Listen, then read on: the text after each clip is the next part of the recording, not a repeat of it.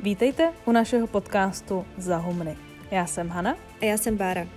My obě máme vystudované mezinárodní vztahy, rádi si povedáme o tom, co se děje ve světě a rozhodli jsme se naše konverzace nahrávat. Tak zhůru Zahumna.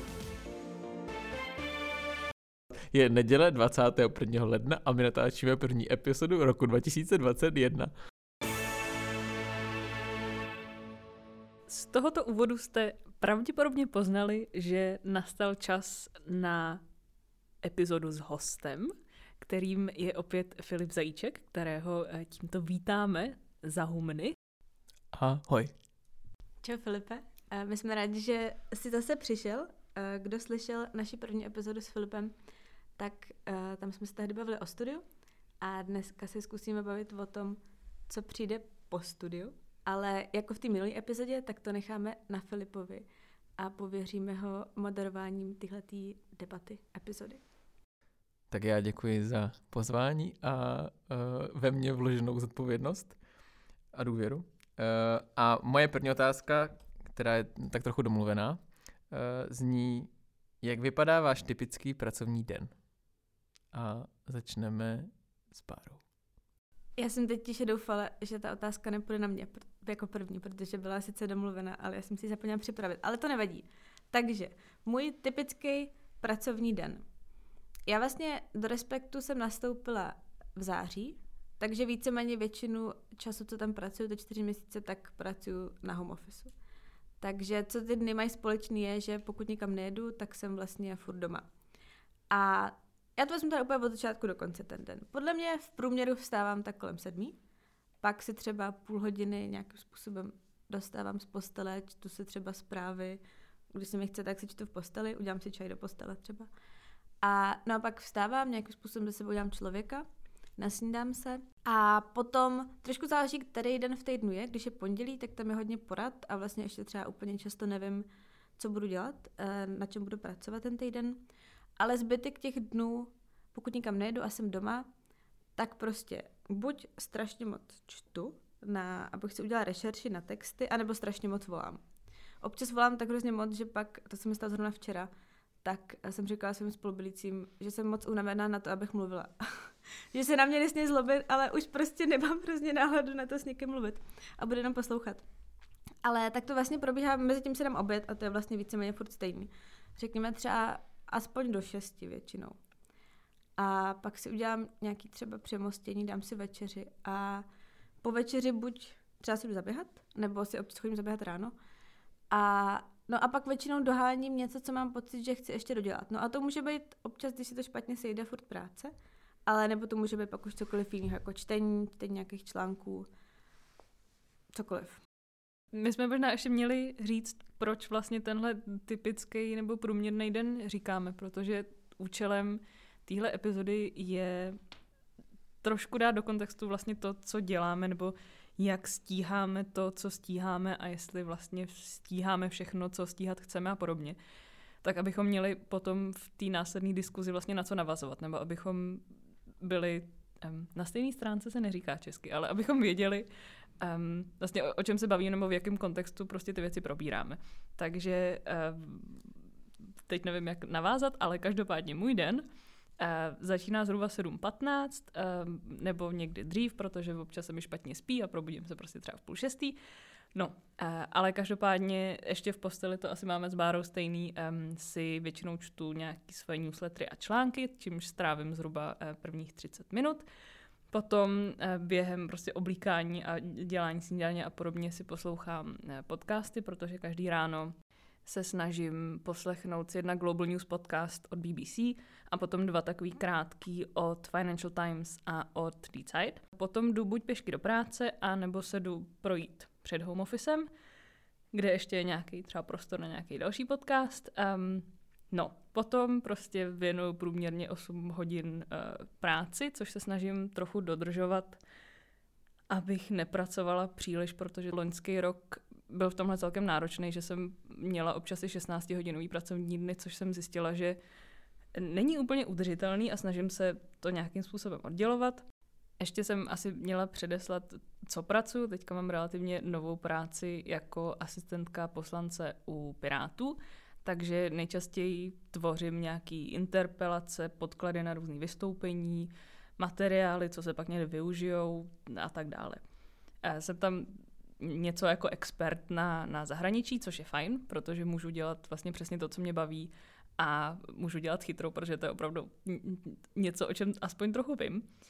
Tak, eh, po prostě zhruba 18. hodině se snažím už tou prací moc nezabývat a většinou nastane prostě jedna ze tří věcí. Buď um, se teďka nově snažím běhat, což, což nevím, jak dlouho mi vydrží, ale chtěla bych to zmínit, protože se sama sebe trošku zaháčkuju, aby mi to vydrželo. Um, nebo se snažím uh, s někým potkávat, protože jestli mě minulý rok něco naučil, tak je to důležitost uh, přátel a, a socializace. A nebo uh, si čtu. Myslím si, že um, kdyby nebyla pandemie, tak je to zhruba 40% večerů socializace, 40% večerů čtení a 20% pohyb. Um, třeba to někdy dostanu na 30. Nicméně pro mě je asi důležité říct, že kromě těch osobních setkání, který nějakým způsobem teďka nejdou úplně realizovat tak, jak bych chtěla, tak eh, jsem strašně spokojená s tím poměrem mezi prací a volným časem a mezi tím, co vlastně nějak konzumuju a to, co, to, co mě reálně zajímá. Takže mi vlastně přijde, že v tomhle ohledu um, se mi povedlo si teď nastavit nějaký systém, se kterým jsem spokojená. A my teď tu otázku obrátíme na tebe, Filipe, protože určitě všechny zajímá i tvůj průměrný pracovní den. No, v něčem se asi podobá těm vašim. Vlastně taky stávám celkem brzo. Já se teda většinou snažím stávat v 6, protože já teda když vstanu, tak většinou si rovnou jdu číst, protože mám pocit, že to je takový můj jako nej... že to je takový čas, ve kterém, ve kterém si z toho odčtení nejvíc odnesu, jo, mezi třeba šestou, šestou a osmou ne každý den se mi to teda povede, ale když měl říct ten úplně průměrný, tak to je tak, že stanu v 6, jdu si udělat čaj, což jsem teda eh, vlastně objevil až tak možná poslední jako dva, tři roky života. Předtím jsem podle mě čaj vůbec nepil, jenom když mi udělala babička. A teďka si vůbec nemůžu představit, že bych začal den jinak, než si udělal černý čaj s citronem. Pak si teda čtu, tak jako hodinu, dvě, záleží na tom, jestli třeba Eh, toho mám hodně do práce nebo málo, nebo jestli třeba musím číst nějakou knížku do práce. A dost se mi změnilo vlastně mm, to nastavení toho rána společně s pandemí, protože předtím jsem chodil do práce na devátou hodinu na poradu, kterou teďka teda taky máme uh, asi v 9.30 uh, eh, a ale já jsem zjistil, že mně se vlastně doma hodně dobře pracuje ráno, takže já většinou začnu s tou prací už tak třeba v 7, v 8 když mám hodně, tak klidně i třeba v těch šest, abych toho co nejvíc udělal dopoledne, protože já pracuji jako editor eh, v deníku N a dělám eh, týdenní přílohu deníku N, která se jmenuje Kontext N. A moje práce vlastně její jádro spočívá v editaci textů a často jsou to dlouhé texty, takže od toho se potom jako odvíjí i to moje nakládání s časem, protože já třeba vím, že na nějaký te- text budu potřebovat třeba tři hodiny a když jako na něho budu mít půl, tak nemá cenu ani začínat, jo. Takže proto třeba začnu s tím v sedm, abych, nevím, do půl desáté už ho stihl jako přečíst a trochu, trochu s ním už něco udělat a pak se k tomu třeba vrátit po té poradě. No a když pracuji ráno nebo od rána, tak se potom snažím někdy kolem poledne jít právě běhat anebo cvičit do stromovky, protože jsem zjistil, že mi to strašně pomáhá si ten den jako trošku jako rozseknout a nějak si tu hlavu uh, vyčistit. A nebudu běhat uh, večer. A to je zase, když jdu běhat večer, tak je to často proto, že když mám té práce hodně a pracuji třeba, nevím, do šesti, tak já zase potřebuji nějakým způsobem si tu hlavu restartovat od toho šumu, všech těch informací, které jsem jako ten den nějak přežvíkal. A to běhání mi v tom hrozně eh, pomáhá, ale o tom se ještě můžeme pak víc bavit, protože pro mě se teda to běhání minulý rok stalo takovou uh, už skoro závislostí a nutností, a víc než kvůli tomu fyzickému pohybu je to asi kvůli tomu přemýšlení během toho, ale to můžeme ještě probrat. Ale mě vlastně uh, zajímá s ohledem na to, co jste říkali, uvědomujete si vy sami, kdy jste poprvé začali přemýšlet nad nějakým tím poměrem jako času, který trávíte v práci a který trávíte jako tím volným časem nebo nějakou který je pod tou vaší kontrolou? Já se přiznám, že jsem to začala řešit až loni, kdy jsem měla poprvé pocit, že ten volný čas absolutně nemám. Že pro mě bylo strašně těžký si, a teď i bez ohledu na tu pandemii, že třeba prostě v létě, kdy um, byly ty podmínky pro společenský život trochu příhodnější, tak že jsem měla strašné těžkosti s tím někam přijít včas, někam něco si vůbec domluvit, nebo pokaždý, když jsem si něco domluvala, tak jsem to říkala s poznámkou pod čarou, ale možná to půl hodiny předem zruším. Což je prostě nějaká daň za to, že člověk pracoval v médiích. Zároveň jsem si uvědomila, že je to pro mě natolik důležitý, že takhle úplně nechci, aby to vypadalo. A myslím si, že mě nad tím opravdu donutila přemýšlet až ta situace, kdy to bylo vlastně mimo moji moc. Kdy já jsem měla pocit, že nad tím nemám kontrolu, kdy vlastně pracuju a kdy ne. A nemůžu si to nějak moc určovat, protože ta práce to prostě vyžadovala. Já jsem možná, to je trochu odbočka, že se to netýká poměru práce, eh, poměr, jakby rozložením času, který tráví člověk v práci a volným časem. Ale já jsem nad tím vůbec, jak si chci jako rozkládat svůj čas, podle mě začala trochu přemýšlet během magistra. Protože tam se mi vlastně, já jsem to říkala, myslím si tehdy v té epizodě o studiu, že mě jako studium vlastně strašně dlouho bavilo a bylo to to, čemu jsem chtěla dávat hodně svého času a pak na magistru se to v jednu chvíli zlomilo. A, a neměla jsem pocit, že mi to dává to, co bych chtěla, aby mi aktivita, který dávám tolik času, dávala. Prostě mi to nějak jako nestimulovalo, to je asi to dobrý slovo. A, a v tu chvíli jsem si řekla, že vlastně ta škola nebude taková priorita a priorita budou jiné věci. Ať už to třeba pak byly humna, nebo, uh, nebo pak prostě jsem různě jako začala dělat novinařinu, to je pak ještě na jiný příběh. Ale tak tam jsem vlastně jako začala přemýšlet, co, co chci jakoby od věcí, kterým dávám svůj čas. A když se jako přenesu do teďka, tak pro mě vlastně je strašně těžký na tu otázku odpovědět, nebo je těžký na ně odpovědět tak, že já na tím tím přemýšlím hodně teď. Ale kdyby se mě ptal Filipe, jak jsem to jako vyřešila, tak bych odpověděla, že jsem to nevyřešila. Že nad tím jako přemýšlím přesně strašně moc, protože, uh, jak říkala asi ty Haní, protože to vlastně to, čím si jako prožíváš, protože mně se teď prostě stala třeba posledního čtvrt půl roku vlastně jako hrozně moc nových věcí a dělám strašně moc nových věcí a začala jsem na strašně moc nových věcí a, a můj život je jako často hrozný chaos, mám pocit. V tom smyslu, že jdu z jednoho do druhého a vůbec v tom nemám rutinu, nemám v tom jako žádný. Je to hrozně jako brzda plyn teď můj život. A jsem s tím, že jsem s tím OK, že mi to vlastně v tuhle chvíli za to stojí a že mi to dává strašně moc, ale, ale je to něco, nad čím hrozně přemýšlím, protože si myslím, že se může třeba stát v jeden okamžik, že si řeknu, že je to jako neudržitelné, takhle, jak to mám teď. Ale teď je to přesně jako ta otázka, jak rozkládám čas mezi nějaký odpočinek, práci a další věci. Pro mě hrozně akutní a žiju si třeba každý týden, ale není jako vyřešená. A umíš si, Bára, vybavit nějaký konkrétní moment, který v tobě tohle přemýšlení vyvolal poprvé nebo vyvolává nějak eh, pravidelně? Nebo je to tak třeba, že nad tím přemýšlíš jako předtím, než ti to začne padat na hlavu, když tak řeknu? Třeba se mi to stává, asi to je podobně, jako říkáš ty, Hani, když třeba musím zrušit nebo prostě nestíhám. A teď zase, ale jak je to v té pandemii, takhle to je vlastně jako strašně jiný. Já si myslím, když to řeknu upřímně, tak to, že ta prostě všichni teď žijeme v nějakých jako velmi jako domácích podmínkách a člověk vlastně nikam moc nechodí a, a, a těch příležitostí je mnohem míň, který by jako nabízely ty alternativy tomu trávení toho času. Tak jako když to řeknu velmi krutě, tak si myslím, že ta pandemie mi jako umožňuje v úvozovkách dělat to všechno, co bych teď vlastně nějakým způsobem chtěla dělat. Já jsem letos začala na podzim pracovat v Respektu, začala jsem dělat doktorát.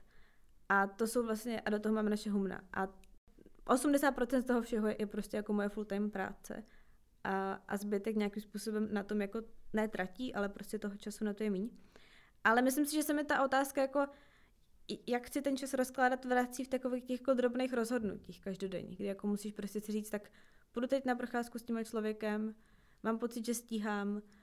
Teď už třeba prostě jsem na počítači, je 9 hodin večer a prostě já jsem začala pracovat od rána a ještě jakoby nejsem hotová.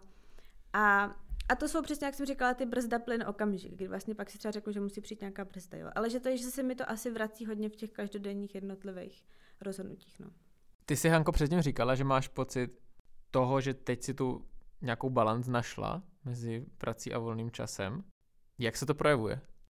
Projevuje se to tak, že mám pocit, že o nic nepřicházím. Což si myslím, že i navazuje na jeden dotaz, který jsme dostali. My jsme se ptali na Instagramu, jestli máte na nás nějaké otázky a my se ty otázky budeme snažit nějak organicky zodpovídat během, během natáčení.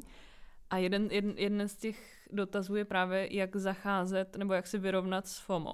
Takže s tím strachem, že, že o něco přicházím.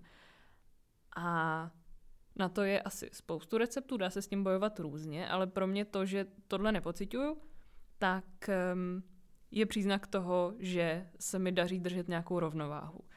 Zároveň to neznamená, že nemám pocit toho permanentního dohánění. Já si myslím, že o tom jsem taky trochu mluvila v té minulé epizodě, že mám pocit, že mi nebude stačit ani, ani kdybych měla tři životy, tak nikdy nepřečtu všechno, co chci, nikdy si nemůžu podívat na všechny přednášky, které bych chtěla, nikdy nemůžu poslechnout všechno, co bych chtěla poslechnout. Takže tenhle pocit dohánění a neustálý neznalosti a ne- nedostatečného poznání budu mít pořád, ale mám pocit, že to tempo, ve kterém to ukrajuju, to je jakoby tak, to, úplně jako salámová taktika na, na velmi tenký plátky, uh, ukrajování z toho vědění, že se dozvídám nový a nový věci, že mi to tempo přijde pro mě snesitelný a udržitelný. Takže myslím si, že je to jednak to, že mám pocit, že věci stíhám a zároveň mám pocit, že mám dostatek prostoru na to nějakým způsobem ukojit svoji zvědavost a touhu po poznání, nebo jak to nazvat. Já jsem si musela najít ve slovníku urbáního slangu, jestli FOMO znamená to, co si myslím, že znamená. A je to fear of missing out, ne? Ale je to fear of missing out jakože Jakože v jakém smyslu? Jako v tom, že nestíháš společenské věci, nebo že nestíháš třeba jako číst tolik věcí, kolik bys chtěl, nebo že máš pocit, že ostatní lidi dělají věci, které bys ty měl taky dělat? Je podle, to všechno ono, nebo jenom podle, jedno? podle mě je to hodně aplikovatelný na to, že neustále vysíme prostě na sociálních sítích a, a kde se ten obsah prostě mění každou vteřinu a pořád je tam co konzumovat, ale um, já si to vykládám pro sebe spíš obecnějc, na, to, na, na právě ten pocit, že vlastně nikdy člověk nepřečte všechno, co by chtěl. A pro mě vlastně ten to specifické zaměření jenom na ty sítě nebo na ten, na ten online život vlastně jenom zástěrka tomu, v čem je ve skutečnosti problém. Já jsem teda původně chápal tak, že to je o tom, že ty, uh, když vidíš, co všechno lidi dávají na ty sítě, ve smyslu jako, co všechno dělají, že jsem na téhle party, jsem tady na horách, čtu tuhle knihu, nevím, XYZ, tak uh, si neuvědomuješ, že ti lidi tam dávají jenom vždycky ty nějaké jako vrcholy toho jejich života? A co se jim povedlo a ty úspěchy? A máš pocit, že ty vlastně nic nestíháš, já na té party s nima nejsem. A myslím si, že, že původně to bylo hodně uh, v kontextu toho sociálního života, jakože já tam s nima nejsem, já jsem teďka doma. A ale myslím si, že se, to, že se to dá jako v jiném věku a v jiném kontextu zase přenést na to, že všichni běhají a já neběhám, všichni čtou a já nečtu. A já třeba vím, a to je pro mě třeba poznání z těch nějakých prvních měsíců minulého roku, že proto třeba já jsem přestal chodit na Instagram, protože, nebo chodím na něj mnohem méně, než jsem na něj chodil třeba, nevím, pár let zpátky, že i když jsem objektivně všechno, co v životě chci dělat, dělal skoro nejvíc, jak to jde, tak když jsem přišel na Instagram, tak jsem měl pocit, že to je málo. Že vlastně tady lidi čtou víc, tady lidi stěhají víc sledovat, tady lidi víc sportují, tady lidi víc chodí do přírody, nevím. A jako kdyby mě to připravovalo o tu radost, anebo i o nějakou tu jako míru toho, uvědomění, kolik vlastně toho dělám a jak je to super. Ale když přijdu sem, tak to vypadá, že jsem, já nevím, vlastně jako loser. Takže řešení je se tomu nevystavovat? No, já si uvědomuji, že to moje řešení je takové dost jako něčem slabožské, jo, že, což je celé řešení jako pro mě sociálních sítích je tam víceméně nebýt. Ale já jsem si vyzkoušel, že já si tu nějakou zdravou míru v tomhle případě moc neumím nastavit, anebo ji neumím udržet, jo, jako stejně vidím, že když tam začnu chodit pravidelně, tak najednou tam chodím čím dál tím víc a víc a najednou tam chodím tak pravidelně, že už mi to zasahuje do věcí, do kterých nechci, aby mi to zasahovalo, že mi to třeba odvádí od práce a tak, nebo ruší obecně pozornost. Ale já si prostě myslím, že je nejlepší soustředit se na to, jako ty věci, ke kterým se člověk dostane a které zažije, tak přesně jako prožít a neřešit, jestli jako budou na Instagramu nebo nebudou, nebo jak to bude vypadat ve srovnání s ostatníma, jestli si to vyfotím tam nebo nevyfotím. A jako, já se nechci bránit tomu, mít na věci vzpomínky, myslím si, že to je fajn, ale třeba já si ty věci ra- radši zapíšu, než že bych si je fotil, no. Ale tohle si uvědomuji, že každý, každý má jinak, ale myslím si totiž, že se člověk potom může v tom přemýšlení zacyklit snadno v tom, že jak vidí ty ostatní lidi, tak furt přemýšlí nad nima a přemýšlí nad tím, co by mohl dělat, až nakonec vlastně nic nedělá. A jenom scrolluje jako životy cizích lidí, které ale vlastně taky jsou trochu jako vyfejkované, že jo, protože tam lidi nedávají, když se něco nepovede, nebo že nemají čas jít na hory, dají tam, když na těch horách jsou, jo, a pak to vlastně vypadá, že na těch horách jsou každý den. Sorry, jsem se strašně rozpovídal. Ne, to, to je v pořádku. Mě jenom na tom přišlo strašně zajímavé, že vlastně my jsme si do té stejné otázky projektovali úplně jiné věci, hmm. které jsou pro nás evidentně aktuální. To je jenom eh, je jako super, že jsi to řekl, podle mě. A mě v tom trošku se připomnělo, že vlastně my jsme dostali od několika lidí minulé reakci na tu naši epizodu, kdy jsme takhle byli všichni tři a bavili jsme se o studiu, že to ve spoustě lidí vyvolalo pocit, že přece, přesně ten jako, jakoby FOMO přenesený pocit trochu, že my toho strašně moc čteme, strašně moc furt někde něco děláme a že jsme v těch lidech vlastně trochu vyvolali pocit jejich vlastní nedostatečnosti. Což si myslím, že má tahle ta epizoda trochu eh, vyvrátit, kdy vlastně my tady mluvíme o těch našich, nebo chceme mluvit i o tom pocitu naší eh, nedostatečnosti, který máme navzájem. Ale každý je trochu jinak, proto třeba já v tom, eh, třeba jako FOMO, co se týče sociálních sítí, já si hrozně ráda fotím vzpomínky, upřímně, když teda teď řeknu, že Filip si radši zapíše. Já prostě hrozně ráda fotím a i třeba jako, když si s někým píšu, tak posílám hodně fotek. A takže to dělám ráda, ale třeba fakt nemám pocit, že když vidím u někoho něco na Instagramu, jo, takový to jako FOMO z těch sociálních sítí nemám. A zároveň si myslím, že to mám trochu uh, jinak než Hanka třeba, anebo to je aspoň pro mě jako způsob, jak nad tím přemýšlet, že nemám podle mě ten jakoby hrozně doháněcí pocit, ten, uh, že nějakým způsobem si myslím, že se mi docela daří, občas méně, občas víc, akceptovat jako, nebo přijmout ten pocit té omezenosti životní, když to přetáhnu do nějakého jako meta smyslu, že prostě vážně jako nikdy nepřečteš všechno, co bys, co bys chtěl.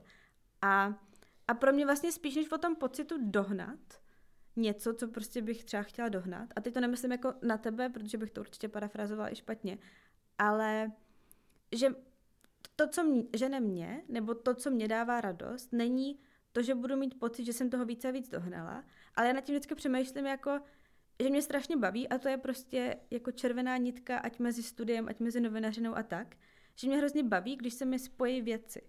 A já nad tím přemýšlím jako, že to, co vím a to, nad čím přemýšlím, je taková jako, jako vlastně mozaika, z který vy vybarvujete jenom, nebo velký pucle a z těch vy vždycky vybarvíte jenom jeden čtvereček. A třeba se vám občas stane, že se vám prostě máte vybarvených pár, pár čtverečků prostě v levém dolním rohu a najednou se vám vybarví dva v pravém nahoře, což dá úplně jako jinou perspektivu tomu příběhu, o kterém přemýšlíte. Takže můj pocit, který mi dává strašnou radost a pro který třeba já dělám spoustu těch věcí, není ten, abych něco dohnala a měla pocit, že jsem se vlastně posunula někam, ale to, že mám jakoby fakt radost z toho, když si vybarvujete ty různé čtverečky a ten celý obraz vám totiž pak strašně mění prostě. Když v pravém horním rohu není obloha, tak vás nenapadne, že tam ta obloha může být. Ale když vám tam naskočí pár čtverečků s hvězdama, tak najednou víte, že ta celá krajina, že je ještě něco nad ní. A to je pro mě asi jako pocit vybarvování té jako mapy, těch věcí, o kterých přemýšlím, je třeba pro mě ta největší radost. Já mám pocit, že tak vlastně, jak jsem to formulovala, tak to může znít jako strašně negativní motivace. Jo, že, že mám pocit, že něco doháním. A já mám pocit, že to tak nemám, že to je jenom jakoby popis stavu mýho nějakého pocitu, ale ta hlavní motivace, což nevím, jestli Filipe, ty jste měl možná nějakou takovou podobnou otázku, co nás, co nás motivuje, nebo, nebo co nás jako žene, ale ty se směješ, takže pravděpodobně ano. A tady přímo otázku, co vás žene dál. To říkám. Takže kdybych to měla nějak schrnout, co mě žene, tak mě žene prostě čistá radost z toho, že můžu něco poznávat a že na něco můžu přicházet a že se mi tím, že se zajímám o spoustu věcí, takže se mi to pak najednou propojí a že ten ty pucle, který si Bára vybarvuje, tak že já, já ty pucle vidím jako velmi multidisciplinárně, pardon za, za tohle cizí slovo. Ale já to dám na příkladu. Já jsem nedávno jsem koukala na přednášku prostě o hvězdách o, od jedné astronomky a ona tam říkala, že Newton, když přišel na svoje zákony gravitace, prostě spadlo to jabko na zem a on na základě toho formuloval, formuloval zákony gravitace, nebo zákon gravitace, tak, že tohle přemýšlení tak změnilo přemýšlení nad politikou.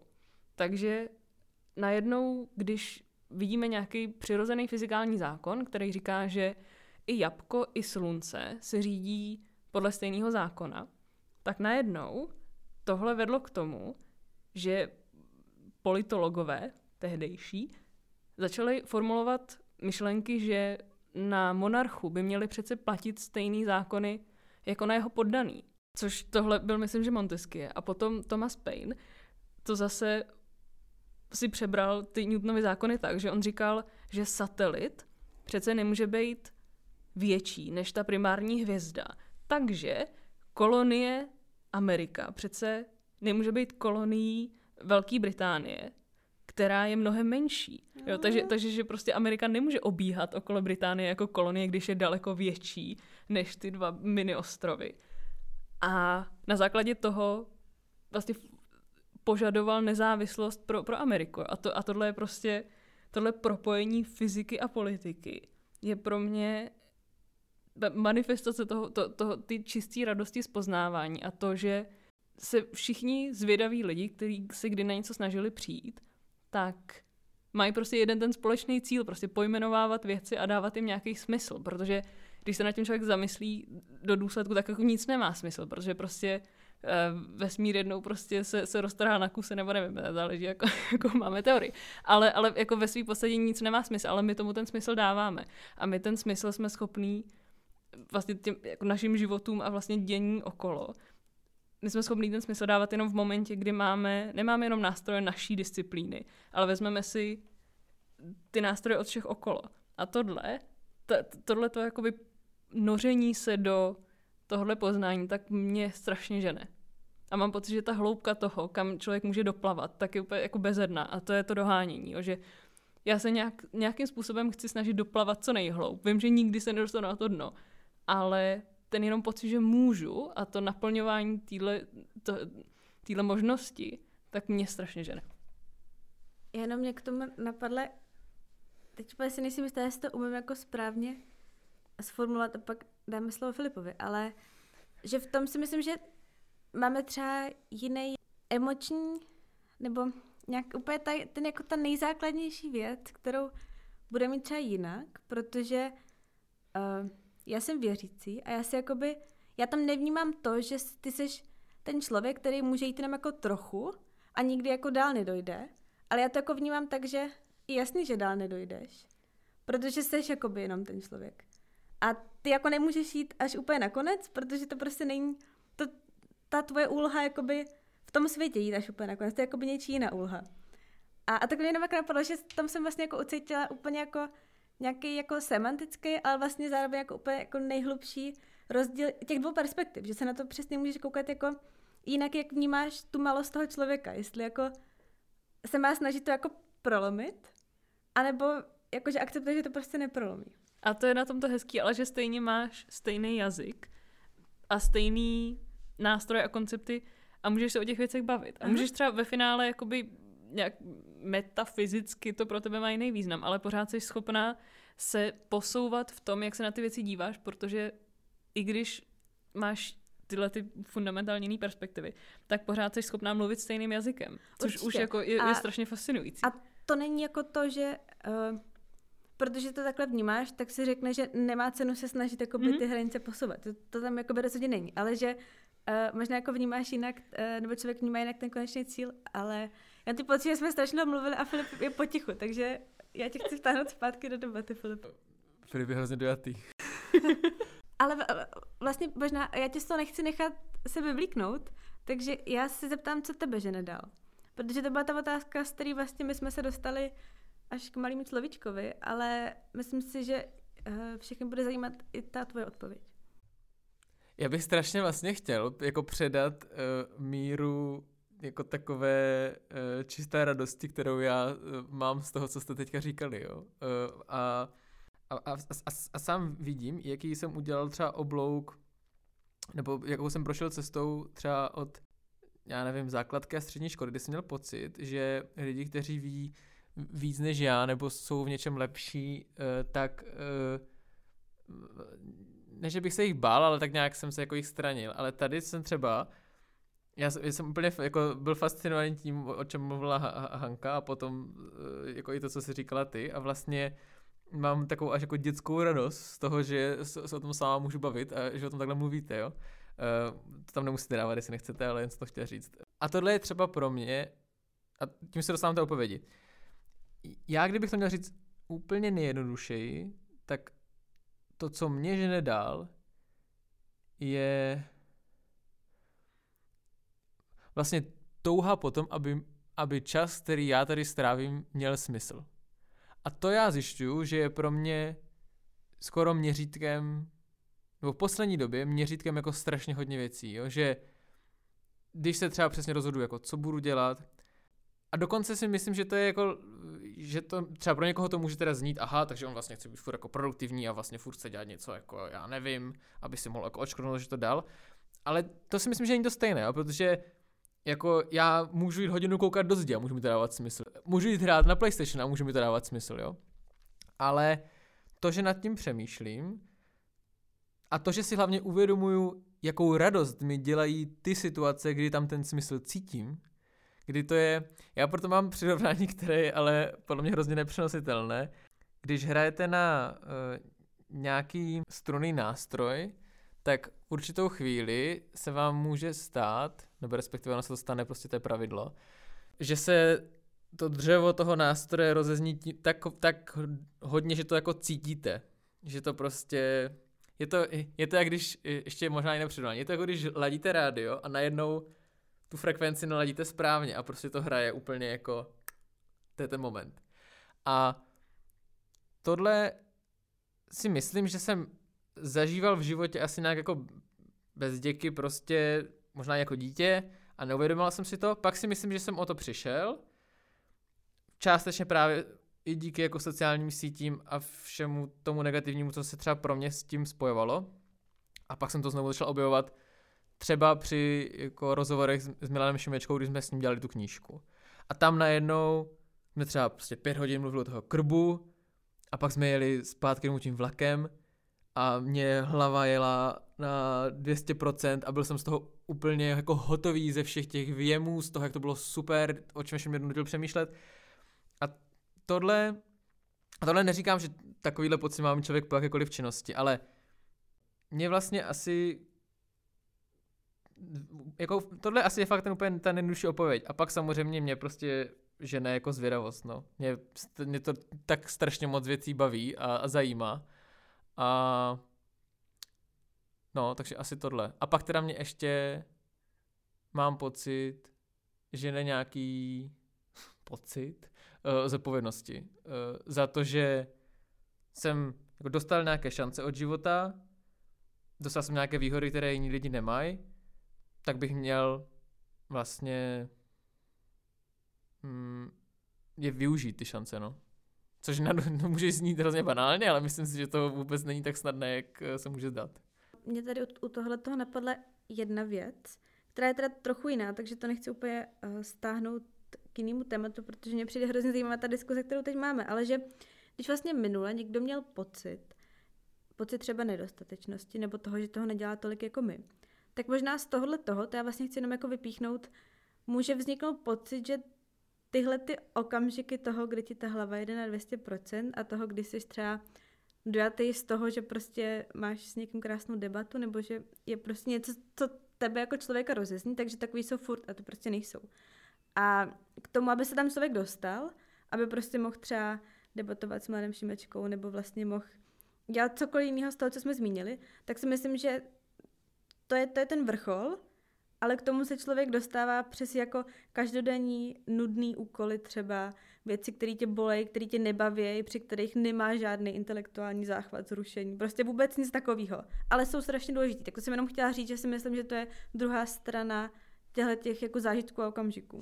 A, my, a třeba pro mě je to v něčem i smíření se, že jako nejde sněnou všechno. Že to prostě nejde. Že a, dokonce, že nemá smysl často tlačit na pilu, jo. Já jsem třeba zjistil, že si musím víc vybírat, kdy třeba ty knížky budu číst abych je nečetl jenom proto, abych, teda, abych je jako četl, jo, ale abych doopravdy to, co tam je, do sebe nějak nasál a třeba nad tím přemýšlel. Ale myslím si, že je to v něčem právě i o tom jako smíření, že já to vidím, že od doby, co čtu mnohem víc knížek, tak krom toho, že se třeba nedívám tolik na seriály, tak třeba zároveň čtu mnohem méně článků, jo. Já v poslední době pořád vymýšlím, kdy teda si udělám nějaký čas, kdy budu číst všechny ty věci, které jsem si uložil do poketu. A už tam těch článků mám podle mě tak asi jako 30 tisíc. A vlastně nevím, kde je budu číst. Myslím si, že budu spíš mazat. Ale že podle mě je to hodně o tom si teda říct, jo, tohle já chci dělat, dává mi to smysl a to, že tyhle ty věci nedělám, je jako rozhodnutí, nebo je výsledkem rozhodnutí, které já jsem udělal za, za které jsem jako ochotný hned zodpovědnost a prostě takhle já chci, aby můj život vypadal, jo. A, a je otázka, jestli jsem k tomu rozhodnutí dospěl proto, že jsem nad tím vlastně nějak moc nepřemýšlel, vstal jsem z postele a co, no tak si jdu pustit seriál, a nebo jsem nad tím přemýšlel a jdu si pustit seriál, protože si ho chci pustit, jo. Já právě vlastně, to, a to bych chtěl i předat, jako by předat tomu, co jsme probírali minule. Já si vůbec nemyslím, že je špatně, když jako někdo klidně celý den stráví tím, že bude hrát hry a koukat se na seriály. Ale problém je podle mě v tom, když tomu tak jako dodriftuje takovým jako samospádem, jo. Že to není vlastně tvoje vnitřní rozhodnutí, chci to dělat, ale spíš jako, no tak co, co mi zbývá dneska, tak třeba tohle. Já jsem si teď vybavila věc, kterou jsem chtěla nějakým způsobem organicky zmínit, takže teď to tady velmi, velmi nespontánně takhle uvazuju, ale já jsem viděla video um, od um, Vsauce, což je takový YouTube kanál o vědě. A tenhle díl byl o čase. A tam zazněla strašně zajímavá myšlenka, že my se vlastně to, to, co nás nějakým způsobem žene, je, že se bojíme smrti nebo z vlastní konečnosti, že třeba právě věci nestihneme a podobně, nebo že obecně nestíháme. A tím pádem my se vlastně snažíme všemožně šetřit čas.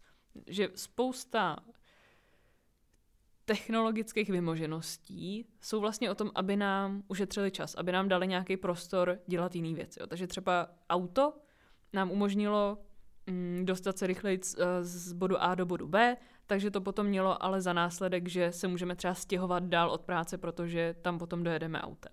A tím pádem my se třeba připravujeme o sousedské vazby v tom městě, nebo že vaši kolegové budou zároveň vaši sousedi, protože prostě bydlíte blízko a podobně.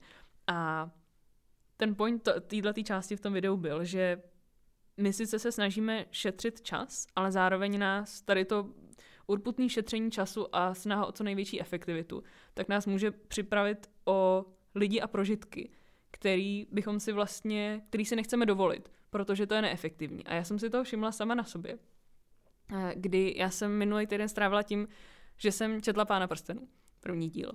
Což je knížka, kterou já bych si vlastně teoreticky neměla čas přečíst, protože mám prostě 23 dalších knih non-fiction, který vlastně jsou pro mě nějakým způsobem zajímavý kvůli těm vědomostem nebo poznatkům, který v nich najdu. A bylo zajímavé si uvědomit, že během toho, co jsem se četla, tak mě asi dvakrát napadlo, že vlastně čtu něco, co nesplňuje definici efektivního čtení, nebo pro mě nějakým způsobem obohacujícího čtení ve smyslu informací. Ale ten prožitek z toho je úplně stejně hodnotný, protože mi to dává úplně jako jiný věci, které nejsou vlastně definovatelné v těch pojmech prostě efektivity a získávání informací a podobně. A pro mě bylo strašně zajímavé se s tímhle pocitem poprat, protože já jsem po Vánocích jsem četla ještě jednu uh, fikci, eh, která se jmenuje Stand on Zanzibar, je to prostě skvělá knížka, ale je to sci-fi. A to bylo třeba po roce, co já jsem si přečetla knížku, která není non-fiction. A tyhle ty dvě vlastně fikce relativně krátce po sobě mě dali strašnou lekci v tom, že já sice věnuju týden života nějaký knížce, která pro mě vlastně není efektivní, ale ten prožitek z toho může být úplně jiný a že bych si těchto prožitků, že bych tyhle prožitky měla víc vyhledávat, protože mi to dává zase úplně jinou dimenzi nějaký radosti. A já si tou snahou o vlastně co největší nasávání informací zavírám dveře právě k těmhle jiným, jiným prožitkům, který ale jako nemusí být nějakým způsobem využitelný, ale pořád jsou hodnotný. Možná to nebylo efektivní, ale dávalo ti to smysl. Přesně tak. Děkuji, teď jsi to za mě pojmenoval a končím, končím tuhle epizodu svojí čase. No, protože podle mě na tom je strašně důležitý, to si myslím strašně ukazuje, že ty jako člověk nemáš jenom ty intelektuální potřeby, že jo? Ale ta fikce vlastně rozvíjí, podle mě, teď rozvíjí není slovo, který jsem chtěla využít, ale jako živý, dává živiny té části člověka, který prostě není intelektuální, ale je víc jako třeba emoční. Nehledě na to, že fikce, třeba pán prostě je hrozně chytrá kniha, že jo? Ale že fikce si myslím, že v mě strašně moc poučení i pro nějaký jako normální život. Třeba jsem si vzpomněla, kdysi jsem uh, ještě podle mě v prváku na magistru nebo možná na konci bakaláře jsem si vzala jeden volitelný předmět o dědictví kolonialismu západní Evropy, o čem já nevím vůbec nic, já nevím nic o západní Evropě, moc mě to vlastně jako nezajímá, ale učil to profesor uh, z Oxfordu. Tak jsem si řekla, že kvůli tomu si to vezmu. A, a bylo to vlastně strašně zajímavý a my jsme si, bez nám jako vzniknul takový, to byl třeba starý 65 letý pán, takový vlastně jako dobrý vztah, protože v té třídě nebyl nikdo moc ochotný si s ním povídat. A on na to evidentně nebyl vůbec zvyklý, takže jsme si pak povídali jenom jako my a pak jsme šli třeba na kafe a já jsem vyprávěla, co prostě mladí lidi v Česku nebo obecně něco s Českem.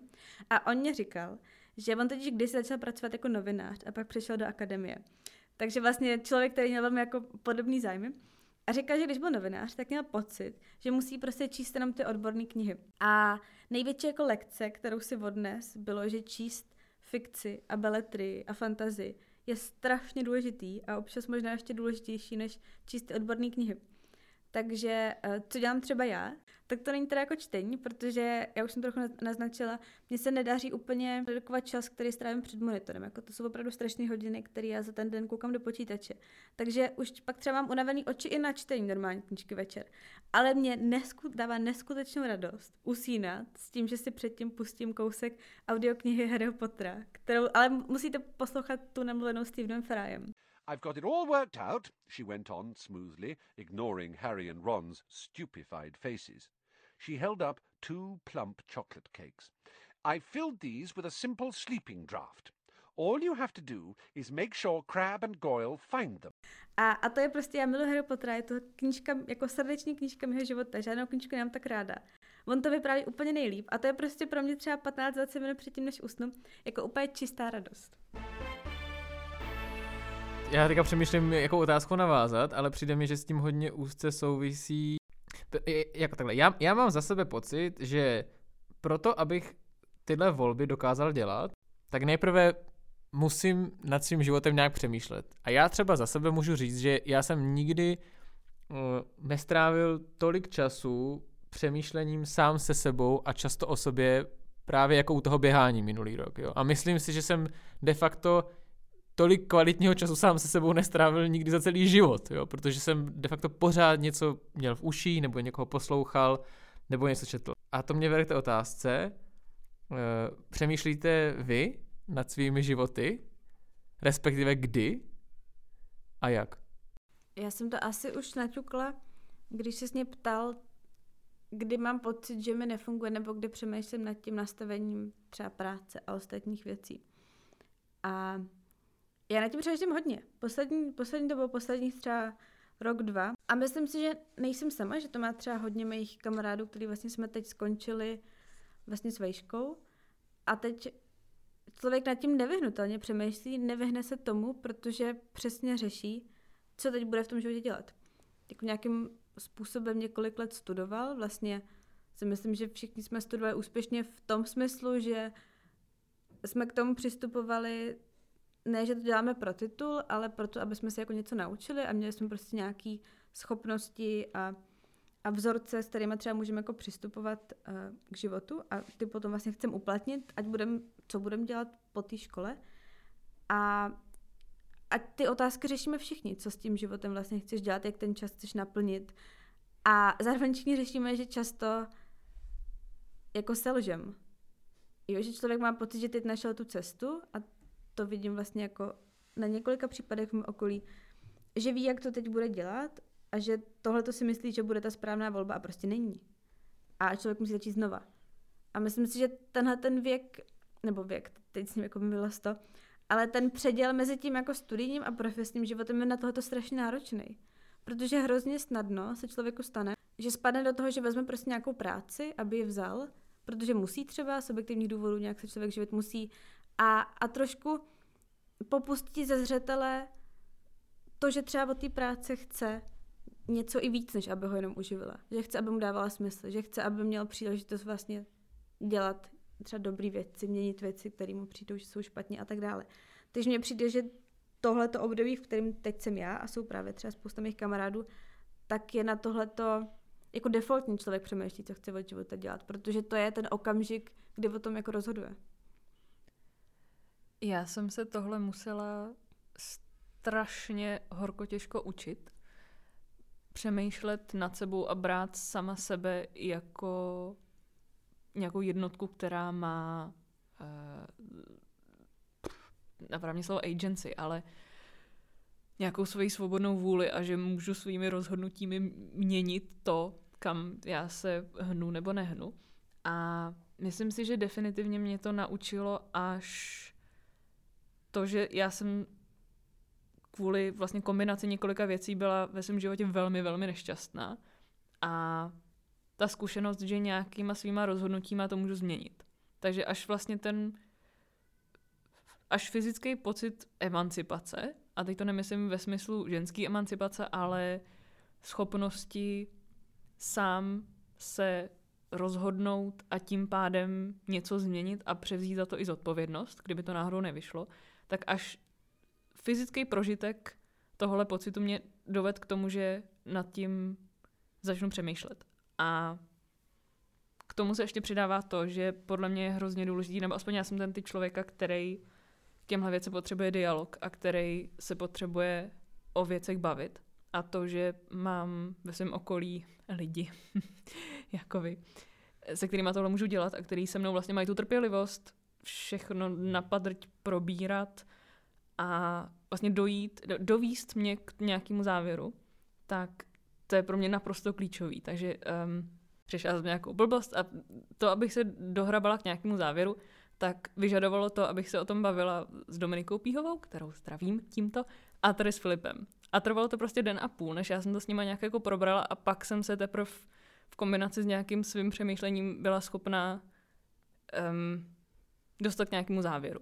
Jo, takže, takže kombinace toho, to poznání, že můžu a že smím a že jsem toho schopná a kombinace toho, že to mám s kým probírat a že mám někoho, kdo mě vlastně na té cestě, byť to zní prostě pateticky, tak kdo mě na té cestě doprovází. Já jsem, to jsem jenom chtěl říct, že a myslím, že to tak máme všichni, že hm, to možná doteď může znít trochu jako, že jako individualisticky ve smyslu, já přemýšlím nad svým životem a já od něj chci smysl a tak. Ale já, a jak říkám, myslím, že to máme všichni tři, já si uvědomuji čím dál tím víc, jak obrovskou roli v mém životě sehrávali jiní lidi a to, kam mě na té životní dráze tak trošku jako předsvrnkli, uh, anebo popostrčili, anebo ukázali vůbec, že nějaká třeba jiná životní dráha je a uvědomuju si, že no to taky zase to zní jako zrandovně, ale až kdybych nepotkal ty správné lidi, tak bych tady neseděl. Jo. Jasně, když člověk pak tu šanci dostane, tak to určitě z velké části závisí na nějaké jeho osobní uh, snaze, jestli ji využije a jak, ale už to, že jí dostane, často souvisí uh, s, třeba s těmi jinými lidmi, nebo že ho to napadne kvůli jiným lidem. Tak to jsem uh, k tomu chtěl ještě dodat. Já bych na to možná přirozeně napojila jednu otázku, která nám přišla a to bylo, jak se člověk dostane, jak jsme se dostali k našim pracím a jak se člověk dostane k tomu, že píše pro Respekt a pro Deník N, jestli ty otázky nepletu. Jo, je to přesně, jak jste po škole našli práci a jak se člověk dostane k tomu, že píše pro Respekt lomeno Deník N. A já to, jo, já to zmiňuji, protože pro mě to bylo přesně kvůli těm lidem, který jsem potkala. Já úplně jsem schopná tady nakreslit jako kauzálně linku toho, jak se stalo, že prostě teď pracuji v Respektu. Um, což ty detaily jsou jako nezajímavý, ale prostě v tom opravdu hráli z 80% podle mě roli lidi, který já jsem potkala. Já jsem v Respektu a když si začala na stáži, vlastně ještě na konci bakaláře, a, a tak jsem se prostě seznámila s těma lidma, kteří v Respektu pracují, seznámila jsem se s Andy Procházkovou a díky tomu třeba prostě, že jsem uh, znala někoho v Respektu, tak jsem pak uh, začala pracovat jako freelance pro Wall Street Journal, protože oni někoho scháněli, obrátili se na někoho v Respektu a ten člověk doporučil mě. A díky tomu pak prostě, protože mě znali, tak jsem se dostala uh, do Respektu už teď jako na full-time práci. Díky tomu, že Andy Procházková propojila mě a Hanku vlastně, tak vznikly Humna. Jo, jsou to, je to prostě člověk, já jsem opravdu schopná za vším, co třeba teď prostě kariérně nebo profesně dělám, tak vyjmenovat těch pár lidí, který v tom měli ty ruce. Já tam úplně stejně, no. Já vlastně, přesně jak říkáš, by dokázal nakreslit linku od eh, toho, že jedu, nebo se dostanu do, do, do demagogu, začnu eh, fungovat ve Student Times, najednou jsem v DVTV a z DVTV jdu do uh, Deníku N. Myslím si, že do Deníku N ve finále mě asi z velké části vzali kvůli tomu, uh, že jsme s, Kirlem Ščeblikinem udělali tu knížku s Milanem Šimečkou, protože to de facto byla jako jediná taková velká jako psaná věc, která za mnou stála. A zase k té knížce jsem se dostal, uh, nebo jsme se dostali uh, díky tomu, že nám třeba konkrétně k Milanovi otevřel dveře Erik Tabery. A, a že třeba potom Ondřej Kundra řekl pasece o tom, že to děláme, protože my bychom jinak sami nikdy podle mě do žádného nakladatelství nešli, protože bychom to pořád odkládali. Protože v té době, a to třeba já si uvědomuji, že se, jakože to si od té doby uvědomuji jako svoji slabost a snažím se s tím něco dělat, že jsem se vlastně tehdy hodně intenzivně bál jakéhokoliv závazku. A to, že jako člověk ve volném čase píše knížku, je vlastně tak jako to furt si může hrát, že to je taková nezávazná věc. Ale v momentě, kdy se domluvíte s vydavatelstvím a podepíšete s nimi smlouvu, tak ten závazek tam je. A vy máte tu zodpovědnost. A já třeba zjišťu mm, poslední roky, že i když se těle těch výzev a té zodpovědnosti vnitřně bojím, tak zároveň uh, mě strašně naplňuje, když se to povede potom. Když, že si, že si uvědomuji tu druhou stránku toho, jo? Že, že člověk se toho bojí, ale bojí se toho právě proto, že na druhé straně je ta odměna a on vidí tu cestu jako mezi tím, jo. A teď jsem trošku asi odběhl, ale úplně od toho, od toho otázka, jaká byla. Uh, no ale měl úplně říct jako konkrétní důvod, proč jsem se já dostal do denníku N, tak na tu práci, kterou já dělám, tak uh, si myslím, že to byl hlavně velký risk ze strany uh, deníku N a že uh, slovní spojení kupovat zajíce v pytli uh, někdy někdo vymyslel kvůli této konkrétní situaci.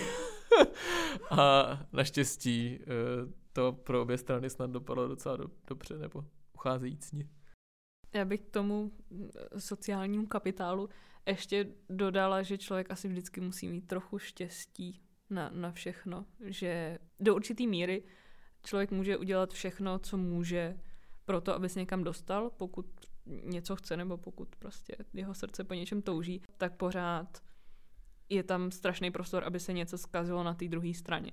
A podle mě tohle je jedna z nejdůležitějších věcí, kterou si člověk musí uvědomit při práci nebo, nebo i mm, vlastně v, životě hm, obecně, že věci se nedějou kvůli němu. Jako to, že, že, že se mně něco děje, to neznamená, že je to namířený proti mně. Jo? Takže pokud mě někdo nechce v nějaký práci, tak to neznamená nutně, že já jsem špatná, ale znamená to to, že buď se tam přihlásil někdo lepší, nebo prostě já opravdu neodpovídám tomu profilu, který oni chtějí a vlastně mě to tím pádem uchrání toho, že mám nějakou práci, která se na mě vůbec nehodí a podobně. A myslím si, že tohle máme tendenci trochu zapomínat, protože dáváme tak strašný důraz na tu osobní snahu a na to, že pokud se budu snažit dost, tak to přece musí výjít, protože já jsem se přece snažila. A podle mě ten, to uvědomění si, že i když já udělám všechno pro to, co můžu, jakože udělám opravdu jako ze své strany 100%, tak pořád to nemusí stačit, tak je rozhodující v tom, že to člověk bude třeba zkoušet i dvakrát, bude to zkoušet třikrát, anebo to naopak zkusí jinde.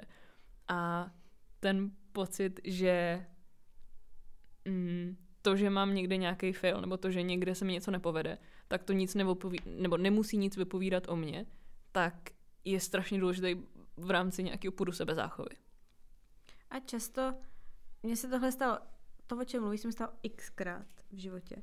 Nebo v životě. Já mám to, eh, já bych jenom jako chtěla podotknout počarou, aby jsme nezněli, že je nám 100 a že uvědoměle vzpomínáme na ten život, který jsme jako prožili a jmenujeme ty lidi, kteří nás dostali do hrozných kariérních jako prostě vrcholů. Ale jakože že já od tyhle ty epizody si slibuju, že, nebo neslibuju, ale myslím si, že má ukázat, že rádi přemýšlíme nad tím, co se nám děje, ale zároveň máme ve spoustě věcí strašný chaos a vlastně spoustu věcí nemáme vyřešených, ale to je jako součást toho procesu, že jo. Ale já jsem chtěla říct, že mně se to strašně častokrát stalo, přesně tohle, že jsem měla pocit, že jsem do věcí dávala 100% a prostě furt se neděli. Ale teď zpětně, a to je fakt strašný kliše, ale je dobře, že se část těch věcí nestala. Třeba jsem prostě chtěla ve třeba 20 odjet na Harvard a prostě se to nepovedlo a, a zpětně dobře, že se to tehdy nepovedlo. Protože prostě jsem na to nebyla připravená, přišly jiné věci a posunula jsem se nějakým způsobem jinak. A takže jenom si myslím, že je strašně důležité to, co, řík, to, co říká ty Hani, že věci se nedějí kvůli tobě a nevypovídají o tobě často. No já jsem vlastně na to chtěl trochu navázat otázku, která zní, jestli jste měli někdy pocit, že utíkáte sami před sebou. Jak to myslíš? No, uh, že já, já to třeba, tak já, jinak, já to dám na, na, příkladě se, na příkladu sebe. Uh, já vím, že na uh, přelomu konce mého bakaláře a nástupu na magistra jsem vlastně spoustu věcí udělal proto, abych nějaký problém, který byl v tom jádru, jako, že abych problém jakoby A nemusel řešit, tak jsem si vymyslel činnost v úzovkách problém B, jo? takže abych nemusel řešit, co budu dělat se svým magistrem, tak jsem odjel na Erasmus. A takhle různě jsem jako utíkal před těmi hlavními problémy, před tím hlavním problémem. A, a měl jsem pocit, že jsem to tak dělal dlouho a dělal jsem to tak proto, protože jsem v té době měl ve svém životě strašný chaos a vlastně jsem nevěděl, co chci. A tak jsem se buď na jednu stranu asi bál toho přemýšlení, toho rozpletání toho klubka, jako co vlastně od toho životu, života chci. A možná jsem to ani neuměl si představit, že to je ten mentální proces, který si mám projít, uh, tak uh, vlastně vedlo k tomu, že místo, abych řešil ten problém, který byl v tom jádru, tak jsem vlastně vytvářel nové, anebo jsem před ním nějak utíkal, jo, a že mm, že, a, ne, a nebo jsem si možná i uvědomoval, že kdybych začal to klubku rozplétat, tak bych se zároveň musel přiznat nějaké svoje chyby, nějaké svoje slabiny a stál bych před uh, tím, že teda je musím nějak řešit, protože třeba ten život chci žít jinak.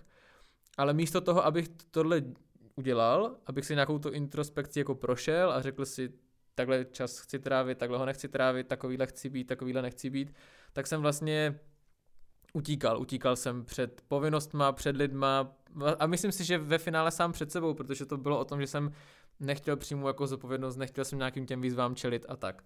Tak jestli jste tohle někdy zažili, ale třeba, a třeba ne, jo, třeba, třeba jako v tomhle tom jste jako, to máte vyřešené líp? Já si myslím, že já to nemám vyřešený líp. Já jsem spíš zhruba prvních 25 let svého života jela na autopilota, a, takže jsem byla vlastně strašně pasivní v tom, co se mi dělo a jak jsem nějak si vybírala školu a, a co chci dělat a podobně, že jsem nad tím vlastně vůbec neměla přemýšlet. Takže jsem ale nad tím ani neutíkala a pak mám pocit, že jsem rovnou skočila do mm, schopnosti číst svoje vlastní myšlenky a pocity a názory a nějaký sebereflexe. Takže je možný, že se tam třeba ještě dostanu, ale zatím mám pocit, že se to u mě dělí na dva bloky a sice jeden je autopilot a absolutní jako neschopnost formulovat nějaké svoje cíle a názory a potom rovnou už uvědomění si toho, že takhle to není ideální a, a práce na tom. A já si myslím, že u mě to ale vychází z toho, že já cítím v sobě strašně silný pocit toho, že chci že, že mám s, s takový silný pocit, jak by věci měly být a jak bych chtěla, aby byly v ideálním světě. A já mám nějaký vnitřní, nějaký vnitřní pnutí směrem k tomu, abych se tak chovala. Takže mám pocit, že mám vlastně hrozně silný vnitřní byč na to, abych se chovala slušně a abych byla sama k sobě upřímná a abych byla upřímná i k jiným lidem. A myslím si, že to je i trošku znouzecnost, protože já třeba neumím lhát a neumím se přetvařovat, takže mě to nutí vlastně být pořád upřímná. A má to svoje nevýhody, ale, ale myslím si, že je to, je to hlavně výhoda, nebo člověk si z toho může udělat svoji silnou stránku. Ale proto mě se vlastně těžce před věcma utíká, protože bych vlastně šla sama proti svýmu nějakému nastavení vnitřnímu. Já jsem asi také neutíkala, když nad tím přemýšlím. a to v procesu rukama to nemá vůbec vyznít uh, nějakým způsobem, že si myslím, že to je lepší, uh, nebo že jsem to dělala líp, ale já přemýšlím, čím to je teď, když ty popisovala Haní, že neumíš utíkat sama před sebou, to je asi mám taky trochu. A já nevím, já si myslím, že u mě to možná souvisí s tím, že já si myslím, že si dobře sama pro sebe umím sformulovat, co chci a toho se držet. A že jsem s tím jakoby nikdy neměla problém asi. Že asi to souvisí s tím, že nějak objektivně asi myslím si, že jsem jako člověk, který cílevědomě, nemám ráda to slovo, ale který si opravdu jako pro sebe řekne, co chce a pak jako cut the crap, prostě teď jako budu dělat to, co můžu, abych nějakým způsobem se k tomu dostala, protože když to chci, tak jinak to jako nepůjde. Že nějakým způsobem nemám v sobě takový ty jako vnitřní překážky. Já bych jenom chtěla tohle ocenit, že to je jedna z věcí, která mě na báře strašně překvapila, když jsme se víc poznali. Že um, ty seš prostě mě to až jakoby překvap, jako pořád mě to vlastně trochu překvapuje, jak jakoby pevná seš v tom, co si myslíš. A že mě prostě, abych to opravdu jako, jako ke skále, že prostě když, jako, když si Bára jednou něco rozmyslí, tak to tak prostě je a je schopná to říct nahlas a čau. A mě to, jako to, to je pro mě něco, co já strašně obdivuju a vlastně se to nějakým způsobem od tebe učím. tak to bych jenom tak chtěla dodat. Jo, tak to jsem tady vlastně přiznal k něčemu, co jsem si myslel, že budeme sdílet možná. Ale, uh, ne, tak protože, já to říkám proto, protože mm, mně to přijde, já to říkám i proto, že na tom zároveň vidím, jak se člověk pozitivně může změnit, jo. My jsme o tom mluvili, když jsme šli sem, že jsem si třeba, já si nepíšu si deník, ale píšu si spíš občas jednou za čas takový nějaký jako zá, zápisek prostě do jednoho sešitu a, a když jsem si tam, když jsem psal poslední zápis, než mi došel ten první sešit, který jsem popsal za ten asi rok a půl, co to dělám, tak jsem právě, tak byly americké volby a já jsem přemýšlel nad tím, jak jsem se vlastně za ty čtyři roky změnil jo, od těch posledních voleb. A, e, a jak třeba působím na lidi, kteří mě znají až teď a na lidi, kteří mě znali předtím, jo. A vím, že e, třeba moji kolegové z práce si o mě myslí, že já jsem člověk, který má všechno naplánované. Že jsem prostě, jakož mám papír, kde mám napsané úkoly na ten den, mám za sebou nástěnku, kde mám rozpsané ty, jako na ty týdny, kdy, budou, co bude, co, kdy bude co v té příloze, ale to je z mojí strany hrozně jako naučená věc. Já, já totiž vím, že já jsem strašný chaot a že v momentě, kdy si ten plán nevytvořím, tak, tak nevím, tak prostě budu jak takový ten vír, který bude chodit z jedné rohu místnosti na druhou, ale vlastně nic neudělá, jo. Uh, a v tomhle, a to musím zmínit, mě uh, hrozně vede uh, věta, kterou říkala uh, Dana Drábová, že ji naučil její učitel na základce a to je udržuj řád a řád udrží tebe.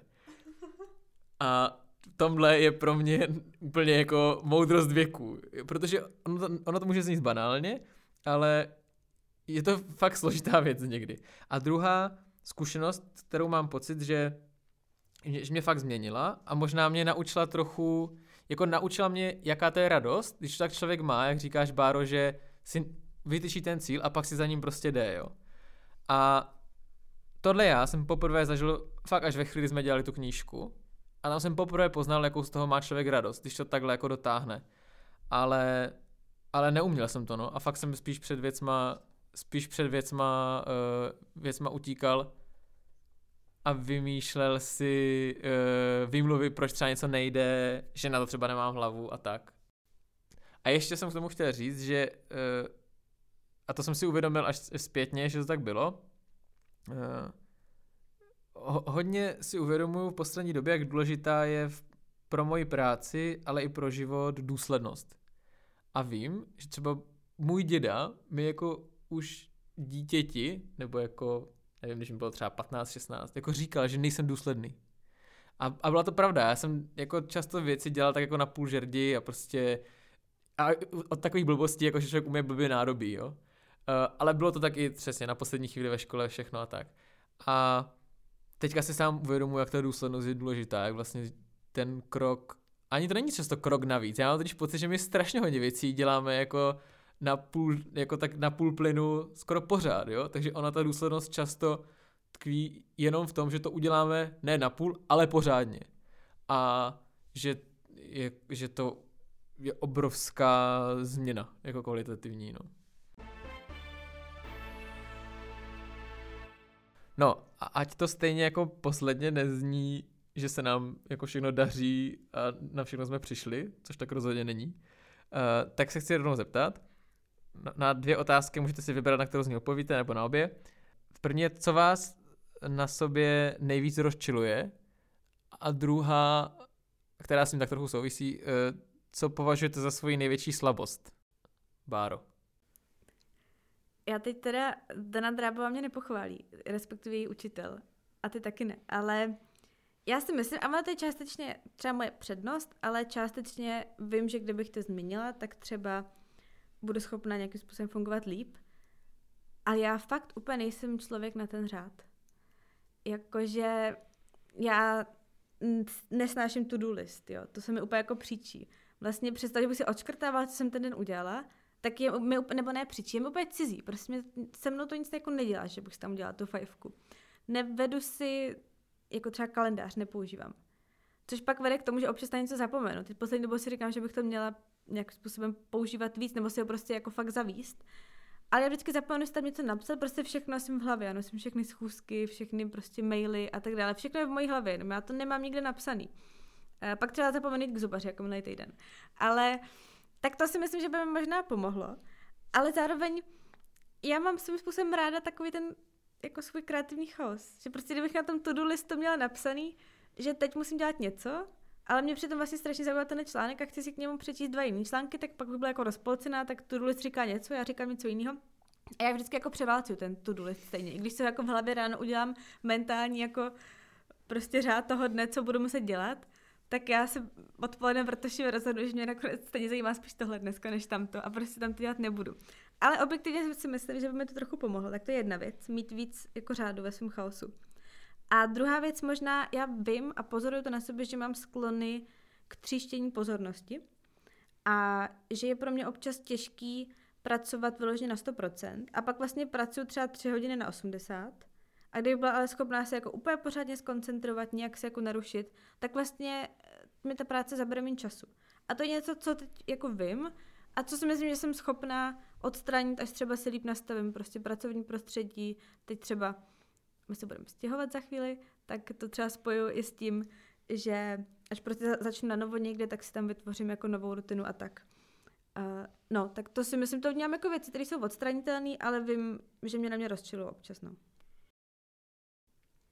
Já jsem se teďka trochu zasekla, protože přemýšlím, jak to pojmout, jestli ty slabiny nebo to, co mě na mě rozčiluje, jestli to vzít jako věci, které nezměním, anebo věci, na kterých můžu nějakým způsobem pracovat a jenom jsem lína. Že abych to vlastně rozdělila na tyhle ty dvě koleje, kdy to, co můžu změnit, tak je třeba, a to je jedna, jedna z otázek, která nám přišla, jestli, jako kam si děláme poznámky, který máme z nějakých článků, které nejsou prostě akademická literatura. A tohle je třeba věc, kterou já jsem se zatím nenaučila a nemám na to žádný systém, já strašně zapomínám. Já si strašně špatně pamatuju věci, které si nenapíšu nebo nevyfotím nebo nějak nezafixuju. A já sice konzumuju strašné množství informací jenom pro tu čistou radost, ale vlastně si z toho strašně málo, strašně málo mi z toho utkví. A vím, že by to bylo mnohem lepší, kdybych si vypisovala poznámky z knížek poctivě, kdybych si vypisovala prostě poznámky z jiných podcastů, co poslouchám, poznámky z článků. A tohle já dělám strašně sporadicky. A je to podle mě se strašně ochuzu. Já, tím, že stejně do těch věcí investuju čas, jenom protože mě to baví a pro tu radost, tak to je super. Ale zároveň si myslím, že bych z toho mohla vydojet mnohem víc, kdybych byla důslednější, ty říkáš, Filipe, abych s tím nějakým způsobem dál pracovala systematicky. Takže to je jedna věc, kterou můžu změnit. A pak jsou některé věci, které prostě nezměním. Já mám třeba občas tendenci k tomu být uh, dramatická, nebo vidět věci hodně fatalisticky, nebo um, mám tendenci občas... A tohle mám po svý mámě a já se tomu snažím strašně bránit, ale moje máma Zdravíme um, Hanky maminku. mo, mo, moje máma prostě svojí východoněmeckou um, militantností tak nesnáší, když něco není podle jejího plánu. Jakože když si jednou udělá plán a když ten plán potom vypadá jinak. Jo, nebo teda když, když ta skutečnost potom vypadá jinak. A já mám tendenci k tomuhle taky, jo, že když já si už něco naplánu nebo, nebo mám o něčem nějakou představu, tak je pro mě strašně těžký potom být flexibilní a vlastně uznat, že to, že to teďka jede trochu podle, podle jiného jízdního řádu, než, než, nebo to, to, že se nedodržuje ten jízdní řád, takže se vlastně nic neděje. A nějakým způsobem akceptovat ten flow té události nebo, nebo, nebo celý té věci, která se děje a nebejt fixovaná na tu, na tu původní představu. A já jsem pak si myslím i trošku nepřímná nebo, nebo um, protivná. Takže to je věc, která je tak napůl. Jakože je to nějakým způsobem v mojí povaze, ale cítím, že se to dá nějakým způsobem obrousit. Takže to je třeba, to je třeba věc, kterou na sebe nemám ráda. Já to mám samozřejmě víc, co, jako, co mě na sobě rozčiluje, nebo co, co uh, považuji za svoji slabinu, ale kdybych měl zmínit, uh, napadly mě dvě myšlenky. Ta jedna je taková, že mě na sobě uh, strašně rozčiluje, když si uvědomuju, co bych měl dělat, ale nedělám to. A je to od úplně jako malých stupidních věcí až po jako velké nějaké cíle, jo? Třeba, uh, že bych se měl víc učit nějaký jazyk, nebo že bych teďka se měl hodinu soustředit na tenhle ten článek a nejít na Twitter, nebo že a můžeme si dosazovat další a další eh, činnosti, uh, tak to mě vlastně strašně štve, když uh, jsem věděl, co bych třeba měl tuhle tu hodinu dělat a stejně jsem to nedělal. A ta druhá je, že mám pocit, a to možná souvisí s tím, co Hanka říkala o své mamce, já si, si dlouho dobu myslel, že jsem hodně jako takový klidný člověk, co vlastně všechno tak zvládá a tak, ale zjistil jsem, že to vůbec není pravda. Že uh, já jsem si vlastně na ten řád strašně zvyknul a na ty plány a na to, že teda teďka se dělá XYZ a potom něco jiného. A když mi to nevíde, tak zaprvé já zjišťuju, jak strašně sám před sebou ze sebe dělám oběť a hrozně potřebuju jiné lidi, aby mi takhle vždycky crnkli do čela a řekli, hele, jakože, tak se uklidníme, jo? Uh, a druhá, která s tím souvisí, že se strašně snadno nechám definovat svým jako vztekem. A nejhorší je, že to má jako víc fází, že já jsem jako naštvaný, pak jsem naštvaný vlastně na to, že jsem byl, že mě ten stek tak semlel a pak jsem naštvaný, že jsem se to nezapamatoval z posledně a znovu si tím musel projít, jo. A, a uh, takže uvědomovat si, že, že, ten, že ten vztek je nějaká taková jako energie, za kterou se dá jako pracovat a že člověk jako Jasně je někdy pro mě potřeba to jít pustit, ale myslím si, že v tomhle ohledu je přesně třeba lepší jít zaběhat, ale že vím, že mám tendenci k tomu a myslím si, že to taky je z rodiny, že vím, že takový byl děda a že asi částečně mamka taková byla, že nás strašně snadno ten stek jako dokáže úplně jako pohltit a fakt být tím definičním rysem těch, nevím, třeba té hodiny, jo. Eh, nestává se mi to často, ale vlastně mě hrozně štve, když se mi to, když se mi to stane, no. A pak mám teda dalších jako asi bambilion věcí, které mě na sobě čtou a které si myslím, že jsou moje slabost, ale to bychom tady byli další asi tak jako 4 hodiny. Tak teď ještě, jestli můžeme rovnou navázat tou otázkou, na kterou já už jsem, odpověděla, na kterou já už jsem odpověděla o těch poznámkách. Uh, My jsme tomu smáli, jsme si četli předtím, eh, kam si děláme naše poznámky a mě okamžitě napadlo, kde se dalo, pan táto převore, kde se dalo. Uh, ne, já v tom, já v tom mám taky pořád chaos. Uh, uh, pořád si vždycky říkám, tohle bude sešit, kam si budu psát věci z podcastů, tohle bude sešit, kam si budu psát věci z knížek a pak stejně prostě takhle skončí u toho, že mám na nějakých papírkách a nevím na čem. Uh, skoro nikdy se to teda nepíšu do mobilu, zjišťuju, že se mi to nejvíc pamatuje, když, nebo si nejvíc zapamatuju, když to napíšu na papír. A, ale je to strašně těžké, no. A je to o to těžší, že teďka mám často pocit, že si něco napíšu a hned mi skočí nějaká myšlenka od někud jinu, takže si tomu chci jako něco dopsat a tím úplně rozhodím ten papír jako takový, nebo vůbec třeba strukturu toho, že tohle teda budou ty věci z podcastu, i když tohle je třeba úplně něco jiného.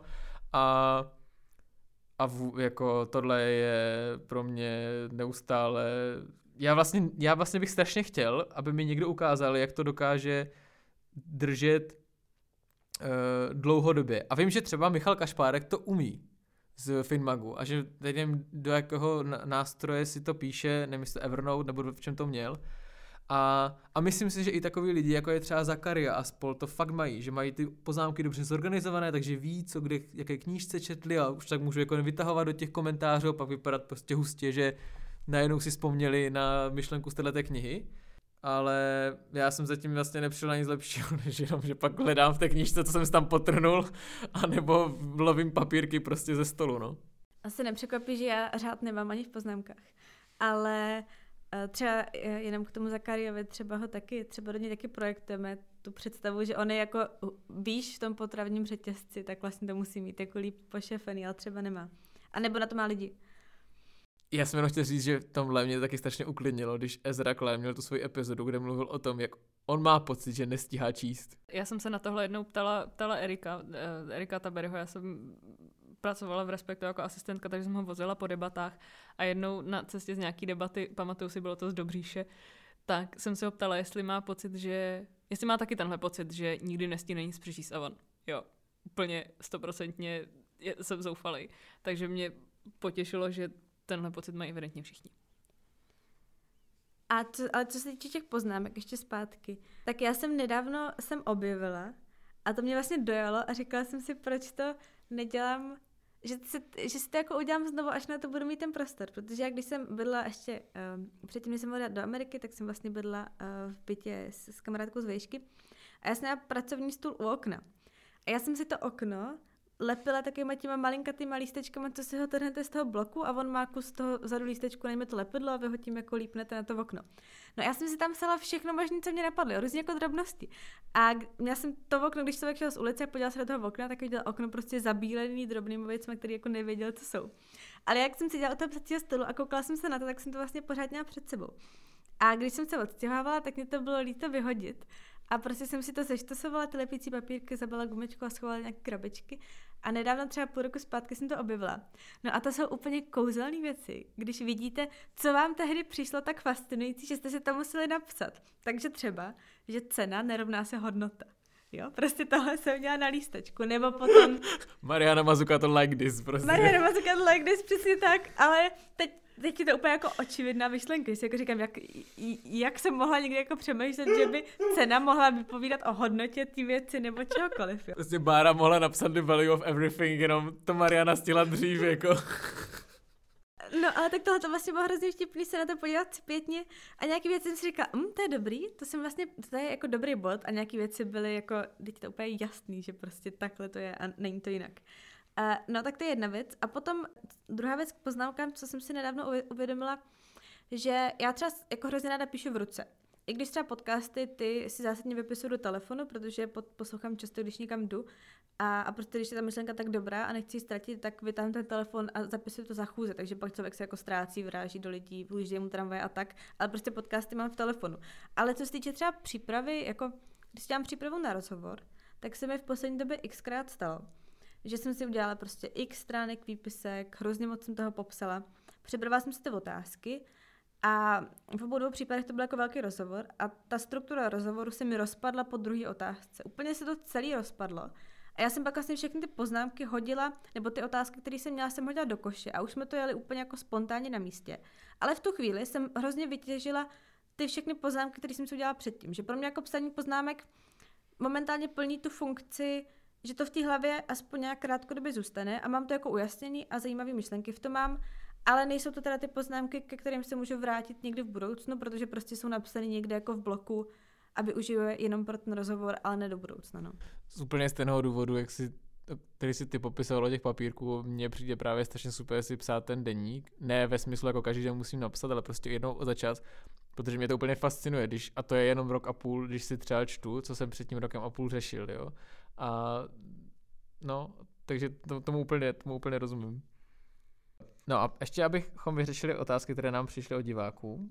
Jedna... Posluchačů, Filipe, jsi v podcastu. A zase! Napsali to na váš Instagram, tam se na vás dívají. ne, dobrý. No, abychom ještě eh, vyřešili otázky, které nám přišly od eh, posluchačů Human eh, a sledujících Instagramů. Tak jedna z nich byla taková mnohovrstevnatá, i když se to celé točí kolem otázky, která zní, jak zvládáte pocit nejistoty. A abych ukázal ty vrstvy, tak na jedné straně, co se týče veřejného zdraví a zdraví vašich blízkých, ale vůbec jako i společnosti a o vás samotné. A potom je tam podotázka, co vám dává naději a co vás motivuje pořád dál pracovat, ale to si myslím, že jsme možná trochu zmínili. Tak spíš, jak zvládáte pocit nejistoty, ať už směrem k sobě, uh, nebo směrem jako k vašim blízkým, společnosti jako takové, o to víc, v jaké nejisté době teďka jsme objektivně.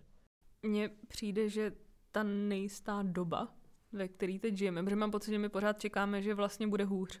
Jo, že teďka te, ten rok s tou pandemí, který, který máme za sebou, nebo necelý rok, tak je ve znamení té zdravotní nejistoty a vlastně nejistoty v nějakém mezilidském potkávání, kdy když jdete k někomu domů na návštěvu, tak si vlastně je to najednou risk, jakože najednou kalkulujete, co když je nakazím, což kdybychom si tohle řekli před rokem, že budeme nad tímhle přemýšlet, když půjdeme někomu domů na návštěvu, tak je prostě úplně magořina.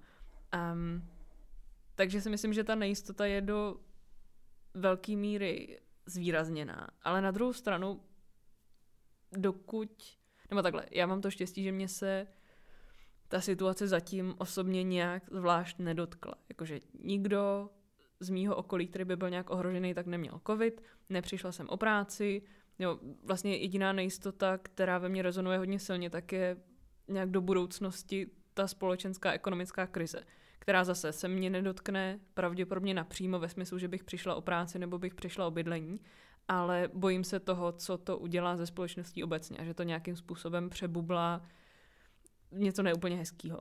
Ale tahle ta nejistota, která je teďka zesílená, tak podle mě obecně ukazuje na to, že my neumíme s tou nejistotou pracovat ani za, bych to nazvala, mírových časů. Jo, že my vlastně, mám pocit, že kvůli nebo díky půdu sebe záchovy, tak žijeme tak nějak defaultně v té představě, že máme všichni právo na to žít do 85 a pak umřít ve spánku. No, a že my vlastně neumíme vůbec zacházet s tou nejistotou která začíná tím, že se prostě narodíme. Jo? Tak v ten moment prostě, když to řeknu úplně blbě, tak v té porodnici vás někdo může pustit na zem a rozbijete si hlavu a prostě váš život končí. Jo? To je jako hodně morbidní příklad, ale, ale, ale že vlastně každá vteřina našeho života je nějakým způsobem risk. A my na to absolutně nemáme nástroje, ani, ani mentální, ani ty fyzický, nebo ani ty, ani, ani ty v tom reálném světě. A pokud takový nástroje jsou, tak my je vůbec nevidíme na to, že to je nějaká prevence té nejistoty, nebo že to je nějaká protiváha té nejistotě. Jo. Takže veškerý sociální systémy, veškerá prostě podpora v nezaměstnanosti, která má prostě spoustu, řekněme, té jakoby pravicové kritiky, tak podle mě t- ten, to rámování toho je úplně špatně. Že já to prostě vidím jako protiváha té nejistotě, která vždycky v tom životě je. A podle mě ta pandemie tohle teď hezky zvýraznila, jako hezky blbý slovo, ale, ale velmi užitečně zvýraznila, že učit se existovat s nejistotou je věc, kterou bychom si měli vzít jako jedno z hlavních poučení tady z té celé situace. Protože byť třeba pomine ta zdravotní krize, protože prostě v roce 2024 budeme všichni očkovaní už konečně, tak ta nejistota jako taková Jo, jakože lidi pořád budou dostávat rakovinu, lidi pořád budou umírat na infarkty. Jo, a tohle je riziko, za kterým vlastně žijeme. Nebo pořád jakoby vás může, máš, vám může vyhořet dům. No, všechny, všechny tyhle ty nejistoty nějakým způsobem jsou a my s nimi neumíme pracovat. Pravděpodobně i proto, že neumíme pracovat prostě s pravděpodobností a podobně. Ale přijde mi to jako jedno ze základních poučení z celé téhle krize. A já jsem se tohle vlastně naučila loni ne kvůli ty pandemii, ale kvůli nějaký svojí osobní situaci, kdy jsem najednou byla nucená pracovat s tím, že některé věci nevím a vlastně třeba nechci vědět, nebo je nemůžu vědět a musím udělat nějaký krok do neznáma a uvidím, co to udělá. Bys prostě třeba nová práce. A kalkulovat správně s touhle nejistotou, tak je podle mě úplně základní životní skill.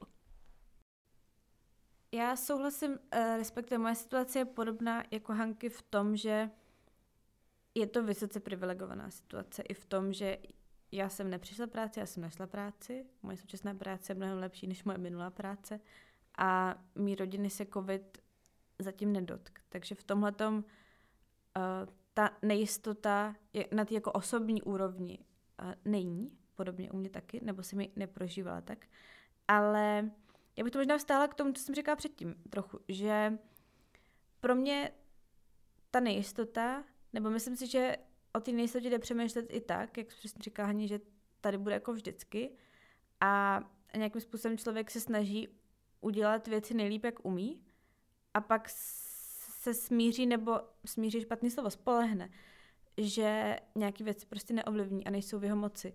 A není to úplně, není tady od toho, aby vyřešil prostě, že lidi mají rakovinu a budou mít rakovinu, respektive pokud nejste vědec, který pak udělá všechno, co je v jeho moci pro to, aby uh, tu rakovinu pomohl léčit a tak. Takže prostě pro mě to je i o uvědomění toho, že nejistota tady je a, a nezmění se to, aby můžete dělat věci tak, abyste vůči sobě neměli výčitku, ale s tím vědomím toho, že prostě s nějakýma věcmi nepohnete.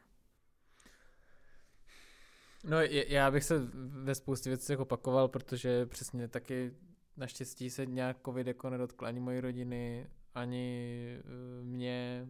Mm, mám stabilní příjem, prostě mám práci, která mě strašně baví. Uh, jak říká Milan Čemečka, snový job. Uh, a uh, uh, ale zároveň já musím říct, že si uvědomuju, jak často utíkám ve svém přemýšlení od témat, které ve mně tu nejistotu vyvolávají. Jo? A to třeba pro mě je otázka klimatu. Mě to, je, to já sám cítím, že se tomu, že se skoro vyhýbám jako knížkám, podcastům o tomhle, protože kdykoliv na tím začnu přemýšlet, tak, tak vlastně jako konec.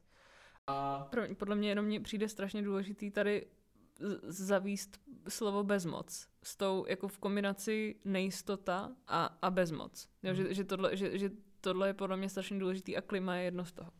No přesně, bezmoc, no. Uh, ale která, ve, která musím říct, se tenhle ten rok, mm, nebo jste minulý, hodně intenzivně projevuje i v přemýšlení nad tou domácí situací v Česku. Jo, že uh, a já třeba musím pracovat s tím, abych ten jednak eh, tu nejistotu, ale i vlastně takový jako vztek a, a tu bezmoc e, nasměroval do něčeho, co bude dávat smysl a přesně jak, říkal, jak jsi říkala ty Báro, co jako já můžu udělat, jo, takže přesně, že se třeba budu snažit, aby v své práci dělal líp a tím třeba lidi víc jako informoval, že by třeba měli jinak volit, třeba nevím, uh, ale zároveň to nic nemění na tom, že vlastně nikdy bych neřekl, že, se mi, že budu mít tak intenzivní pocit jako takového, a to se vlastně nic neděje, jo, ale, nebo mě osobně, jako roz, takového úplně rozrušení z, jako třeba z tiskovek vlády, nebo z toho, co ta vláda dělá a tak, ale mě fakt úplně na nic s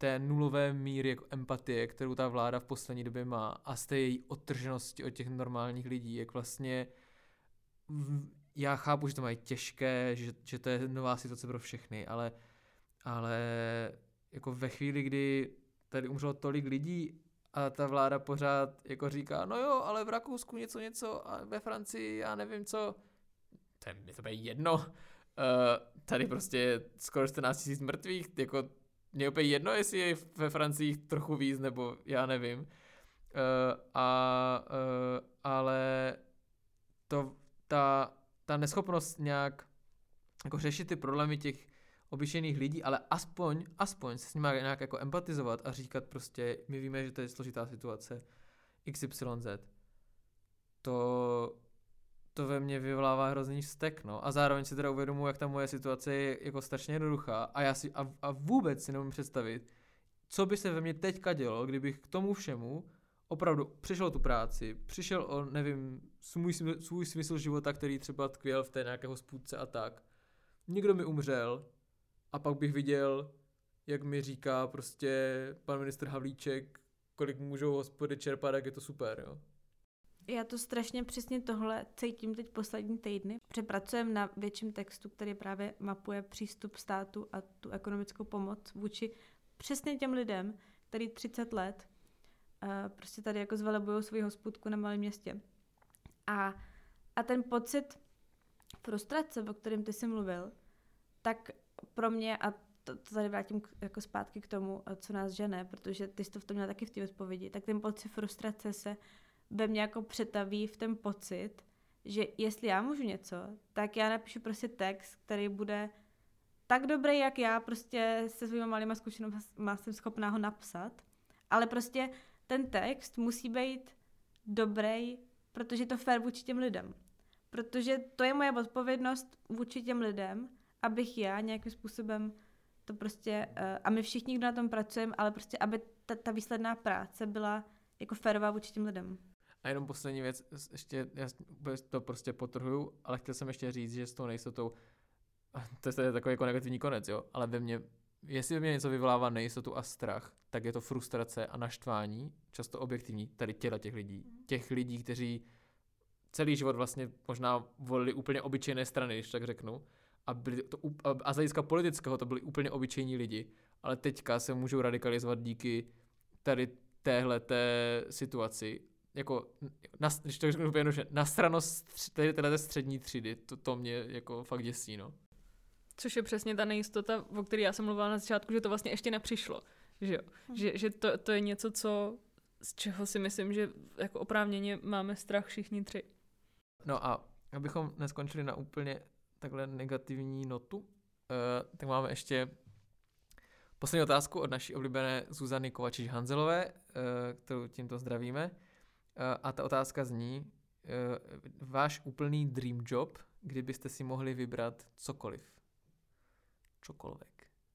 Já jsem strašně spokojená, já bych jenom chtěla, aby člověk mohl dělat víc věcí najednou. V tom smyslu ne, že já nemám jako představu jako dream jobu. Já třeba momentálně teď jsem v tom jobu, jak, jak evidentně na Slovensku lidi říkají teda, tak jsem strašně spokojená, ale přála bych si, abych, aby třeba já to nemůžu popsat. Já nechci říct, aby den měl víc hodin, protože já to nemám ráda, když někdo říká, že bych chtěla, aby den měl víc hodin. Podle mě je úplně v pořádku, že den má 24 hodin.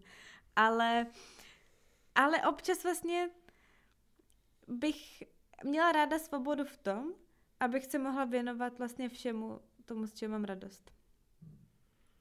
Já už jsem svůj dream job mám pocit, pojmenovala v tom minulém podcastu, kdy já jsem něco říkala a vy jste mě řekli, ty bys vlastně chtěla být Ezra Klein, což, což si myslím, že je přesně ono. Já bych si nejvíc přála, aby mě někdo platil za to, že si povídám s lidma, který posouvají moje myšlení a společnými silami pojmenováváme věci. A což je jako další věc vlastně, co mě, co mě asi žene, kterou jsem neřekla, a teď to jenom rychle řeknu. Já mám strašně ráda práci s jazykem a pře- přesný pojmenovávání věcí. A to, když najdu nějaký slovo, který přesně sedí na něco, co chci říct, tak mě působí čirou radost. A myslím si, že na tohle člověk přijde jenom, když mluví s jinýma lidma. Takže kdyby mě někdo platil za to, že si můžu jenom s lidma povídat a zároveň proto jakoby musím něco udělat a musím něco načíst a, a musím si něco zjistit, tak to by byl asi dream job. Ale zároveň já jsem vlastně teďka, jak to asi vyznělo už i z minulý epizody, tak já jsem teďka strašně spokojená, takže, takže to je jenom takový, kdybych si fakt mohla vybrat um, čokoliv, tak, tak bych chtěla být něco jako Ezra Klein, ale nechci si stěžovat a jsem happy teď. to je vždycky, byste domluvili, že budeme říkat to stejné, uh, ale kdybych měl přidat ke své práci jediný prvek, při kterém už bych jako vlastně přestal věřit tomu, že to je realita a, a, a že, to, že se mi to jenom zdá, tak by to bylo uh, to, co mývá uh, Bill Gates, jak si říká, že má takový ten svůj think week, jak jednou za půl roku nebo za jak dlouho jede na tu svoji chatu, tak kdybych tohle mi moje práce dovolila dělat, dovolila dělat každý měsíc, tak to bych měl pocit, že jsem v nějakém snu fakt. Ale už teď si myslím, že jako mám práce, o které se mi ještě před rokem a půl ani nezdálo. Tak jo. Tak to je asi všechno. My, jestli jste doposlouchali až sem, tak eh, vám eh, mnohokrát děkujeme za vaši trpělivost a, a za váš zájem o naše osobní životy. A myslím si, že Filipa si zase někdy pozveme. Přemýšlím, kam to po té lince půjde. Začali jsme u studia, přišli jsme k práci, tak uh, kam to půjde dál. Ale jsem si určitě jistá, že uh, tam ten třetí další bod bude, jenom se musíme rozhodnout jaký a budeme hrozně rádi, když zase přijdeš, Filipe. Já jsem tady taky byl hrozně rád, moc děkuji za pozvání a nezapomeňte, že si jde malý a o náhody tu není nouze. Takže my vám moc děkujeme za poslech a budeme se těšit příště. něco překrásného, nám se stalo něco divného. Ahoj a dobrý večer. Není večer, kurva. Pardon. a, a, ne, tohle, tohle, tohle, musíte, tohle musíte střenou, protože já jsem strašně slušný člověk na veřejnosti, takže uh, ahoj a hezké ráno, ne, dopoledne. Uh, prostě, čau.